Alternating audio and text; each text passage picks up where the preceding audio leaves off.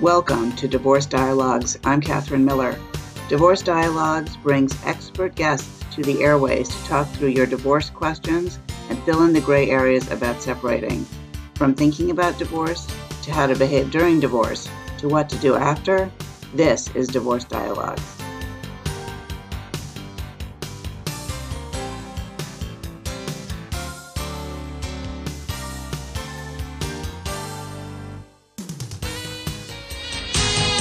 Divorce Dialogues. I'm Katherine Miller. I'm the founder at the Miller Law Group and director and trainer at the Center for Understanding in Conflict. And I am on a mission to change how people divorce and help them divorce with dignity. And my guest today is Bernadette Purcell. She's a licensed clinical social worker and she's been in private practice since 2008. She's the founder of Shore Behavioral Health in New Jersey. Bernadette helps patients with anxiety disorders enjoy more fulfilling lives, and she also helps individuals and couples through all phases of divorce. And Bernadette is the author of Divorced as F and Seven Spiritual Steps. Bernadette Purcell, welcome to Divorce Dialogues. It's a pleasure to have you on the show. Thank you so much. It's a pleasure to be here. And, I love your specialty of working with people with anxiety. As listeners to the show may recall, I'm fond of saying because it's true that I was in my 40s before I realized that anxiety wasn't going to kill me. And it's mm-hmm. such an unpleasant feeling. And, and so, you know, before we get into the book and all of that sort of stuff, you know, why is it that anxiety is so difficult? And, and, and really, what is it? What is it? Yeah, that's a really good question. So I think what is it is a really important part of learning how to cope with it. So having a real understanding of where it's coming from. And my understanding is that anxiety comes from thoughts about the future. So when we, when our brains are focused on thoughts about the past, we tend to feel more depressed. When our brains are focused or worried on thoughts about the future, we tend to feel anxiety. And anxiety likes to build on anxiety. The more we worry, the more we want to fix the things that we're worried about in the future. So then it becomes, you know, we're trying to worry about worrying. And what I always say is the antidote to being focused on the future is to be present minded, is to bring yourself back to a center, bring yourself back to the present moment. And the way that I always do that is through your senses, your five senses, I think is a great way to bring yourself back into the present moment to think about what you're seeing, what you're touching, what you're smelling. I think that's a really great way to bring yourself back. And I think that anxiety has a very large umbrella, you know? There's many things that fall under the umbrella of anxiety. And so I think because of that, it can bleed into so many things. And to have something that you know you can use at any time, there's any moment you can bring yourself back to the present moment with one breath. I can do it right now, you know? Yeah, I think that's really it's super helpful because, you know, there's a lot that's been written about the difference, for, for example, between guilt and shame. Right. And, uh-huh. and I think that the difference between worry and anxiety is a little, it's kind of similar to that, right? Because worry is not necessarily bad, but anxiety is not good. Can you talk a little bit about like, what's the difference between worry and anxiety? So I would say that worry is a part of anxiety. And I think that the biggest difference, if you needed to have something to sort of ground yourself in what is worry, worry typically doesn't end. It doesn't have an end point.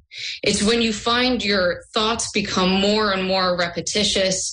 You keep thinking about the same thing and it's not going anywhere. Whereas problem solving is when you think about something for the future and you come up with a solution. There's an end point.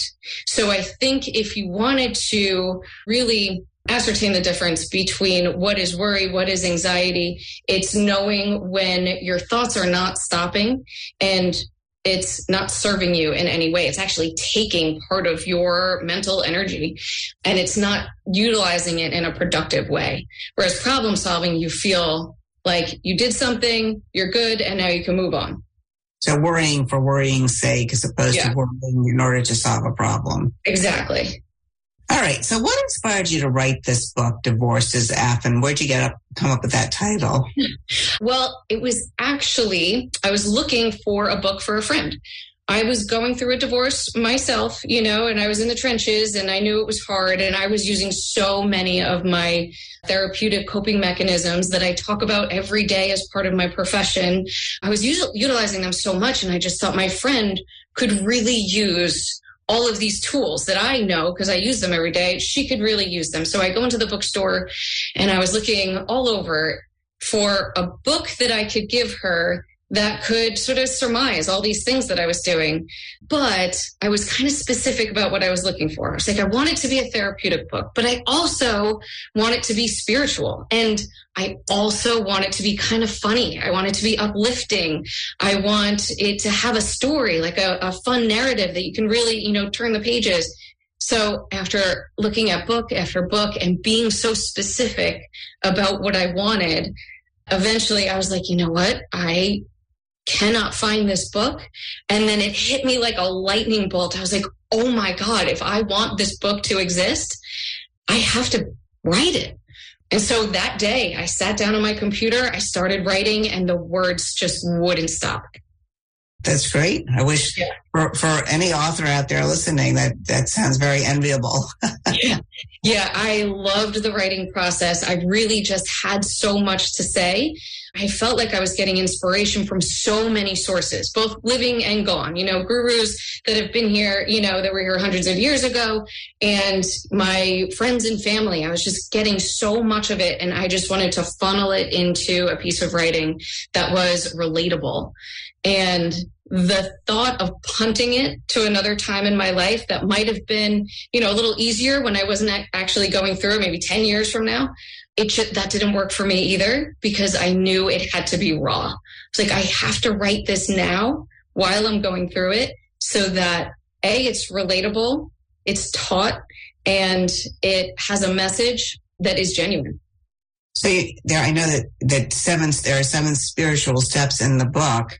Can you Correct. talk a little bit about what that means and what what does spirituality you know mean to you? Is it religious? Is it you know what what does that actually mean for for our listeners? Yeah, that is such a good question. So spirituality means to me learning something, downloading it, and then living it. That's what spirituality means to me. To hear something that resonates with you, whether it's a quote on the wall or you read a book about somebody who used to be here and had a lot to say, and it just really resonates with you. And it resonates so much that it becomes a part of your living, breathing world. That to me is spirituality. And I know that so many people have different spirit, have different definitions of spirituality. And I would love to hear all of them, but that is mine. And I came up with seven literally because I threw them on the floor. I printed out all of my chapters and I threw them on the floor, and they all just sort of coalesced into seven distinct steps. And I said, there they are. They're right there in front of me. All of my writing was in seven steps, and it just worked perfectly. And I added the divorced as F part because I just wanted it to have a punch. I want to have you talk a little bit about what some of the seven steps are. But before I do that, I want to remind people that you're listening to Divorce Dialogues. I'm Katherine Miller, and we're here on WVOX 1460 AM every other Wednesday from 5 to 5.30. Or perhaps you're listening on a podcast, Divorce Dialogues, wherever you listen to podcasts. And I'm talking today with Bernadette Purcell, who's a licensed clinical social worker based in New Jersey, and the author is Divorce as F in Seven Spiritual Steps. So, Bernadette Purcell, tell us about some of those spiritual steps. You know, what are they and, and how can they help? Yeah, absolutely. So they really go through the divorce process in a practical way. And to give you just two, I wanted to pick out two that I could speak about, you know, succinctly, because we don't have all day, you know, to, to go through everything in the book. But there was one, it's in chapter two. It's called Waves of Emotion and it's called Surrender. And I think surrender is a really important part of the, your processing what's happening with the divorce, because in order to surrender, you need to admit that this is happening that is not going anywhere. You're not bargaining anymore. You're not trying to change what is. It really just is settling into what is, and that includes the emotions, understanding and really living the emotions, the changes, even the disillusionment, and using that surrender to focus on your next right step. So, you know how before we were talking about worry and the difference between worry and problem solving? If when you bring yourself back to the present moment instead of worrying, you look around you, you say, okay, I'm here. I'm living in this moment, and this moment is way more palatable than any moment I'm trying to solve in the future. But yet at the same time, there's a lot that needs to be done when you're going through the divorce process. You know, there's a lawyer that needs to be called. There might be a house that needs to be sold. There's so many things that come along with this big monumental change in your life. And so if when you bring yourself back to the present moment, instead of trying to take on all of those actions that you know are out there, you know need to be done, you can't possibly do all of them, to just bring yourself back to singularity and focus on the next right step. That way, you can be present minded while also being action oriented. You know, I think that's really useful information. I mean, first of all, just the word surrender to the fact that this is happening and that you're dealing with the people you're dealing with. Because yeah. so often from, from my experience, and I don't know what yours is personally and professionally, because I'm also divorced and I, you know, I, I, I often use my own personal experience on the show and in the, in my work is that, you know, I, I think that people, when they might decide to divorce, then somehow or other expect their spouse to act in a different way than they acted when they were married, which of course doesn't happen. They just act more the way they acted that drove you nuts, you know, when it wasn't working. And, and so it's just like, okay, well, we still have to accept that. We still have to accept that this is the person we're divorcing. This is the situation that we're dealing with. There's still not enough money. The kids still have problems in school or, or whatever it is. And mm-hmm. that it, it's a, it's just a, a, a matter of sort of figuring out what to do next. And another thing is that people often worry, and I think this is, we're going to talk a little bit more about anxiety a little later in the show, but my experience with my clients is they come in and they go, well, what about this and this and this and this and the other thing? And I'm like, listen, we can only think about one thing at a time. So let's start with the first thing. Let's make a list of all those things because we're going to get to all those things, but we can only do one thing at a time. So let's start at the beginning. And we, when we get to the end, we're going to come back to the beginning and make sure it still all works. But we can only do one thing at a time. Does, does that make that. sense to you? Yeah, I love that. Absolutely. Yeah. And and what do you think about this idea about you know hoping that things will somehow magically change just because we've now decided to get divorced? Yeah, I mean, it's how's that working for you? You know, is is the question. It's like things they typically don't. You know, so I think the divorce process is really all about acceptance you know i think i think if if you are hoping for things to magically change i think that falls to a place of resistance resisting what is. And I, I haven't heard of a situation where that does anyone any good but surrendering to it and accepting that this is what it is and it's not going to change you know it's not going to magically disappear i think could only help you because once you start that down that line of thinking that's when you start doing those actionable things that are actually going to make you feel better. Great. Tell us about another one of the spiritual steps all right. So I have another one. This one's from chapter six, which is called Drop Your Ego. And it's something that I call the intervention fallacy. And the intervention fallacy, as I described it in the book, is when you start doing something, be it meditation, behavior modification, something that is actually helping you. You know, I started meditating for 10 minutes a day and I found it to be so great. And I found it to be so great, in fact, that I was like, I don't need this anymore. You know, who needs this intervention? And for so many people, it's so different. But the intervention fallacy is when you start to, you know, coast. You start to think, okay, the, the things that I've been doing to really manage the anxiety or manage the stress, it's it's working so well that I don't need it anymore. And what I described in the book is that the way to sort of keep that at bay is to understand that whatever intervention that you put into place needs to stay in place and that the weeds really do just grow. You know, sometimes you can, you can weed a garden and make it look absolutely beautiful, but if you don't continue to tend to the garden, the weeds will just grow. And it's the same thing with our own behavior modifications or stress management or anxiety management. When we do a whole lot in the beginning to make ourselves feel better. We need to make sure that we keep the intervention going so that the weeds don't grow. Yeah, I think what you're saying is that once people start to feel better, they stop doing the things that are making them feel better. Exactly. And because they feel like they don't need it anymore because they feel better, but that that is a fallacy. And yeah. Meaning it's, a, it's, it's a lie. And so it's those things that are making you feel better. And so you need to keep doing them or something in order to maintain your own sanity. Absolutely. Yeah. Yeah. Cause none of this stuff is easy you know it, it, it, takes work. It takes you know we, we always say in my therapeutic practice you have to do the work.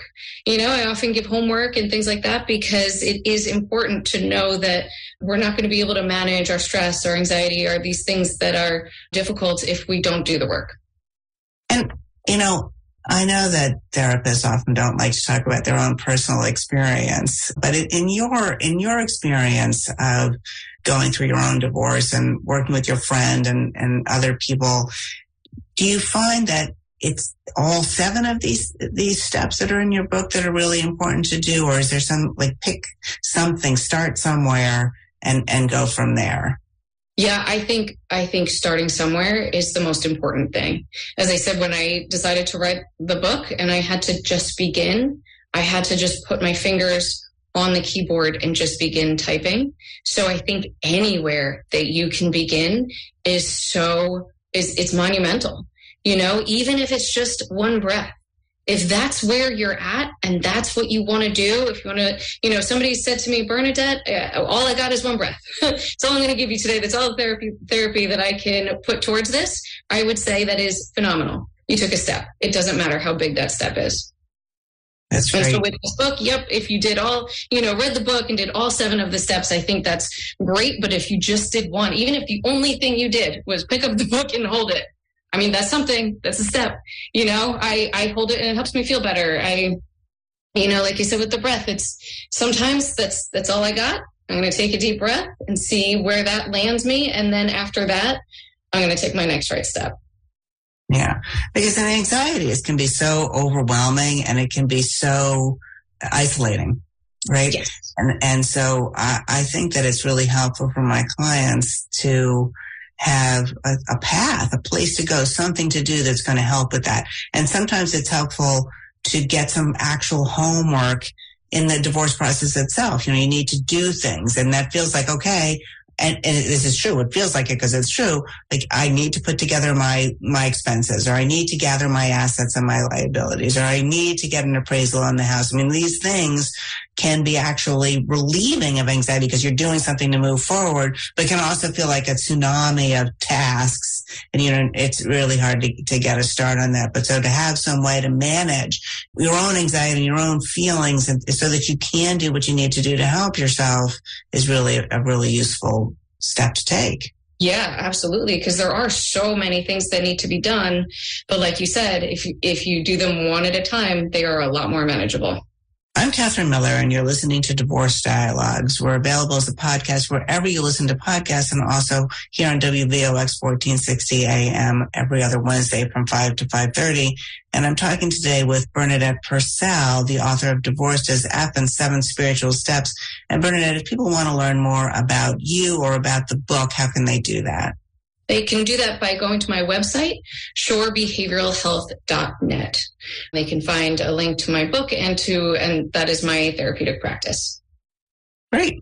So let's come back to anxiety and divorce and, and talk a little bit about how anxiety does impact the divorce process. It really does. So I think that anxiety impacts the divorce process because as we were saying before, anxiety comes from a place of thinking about the future and worrying about the future.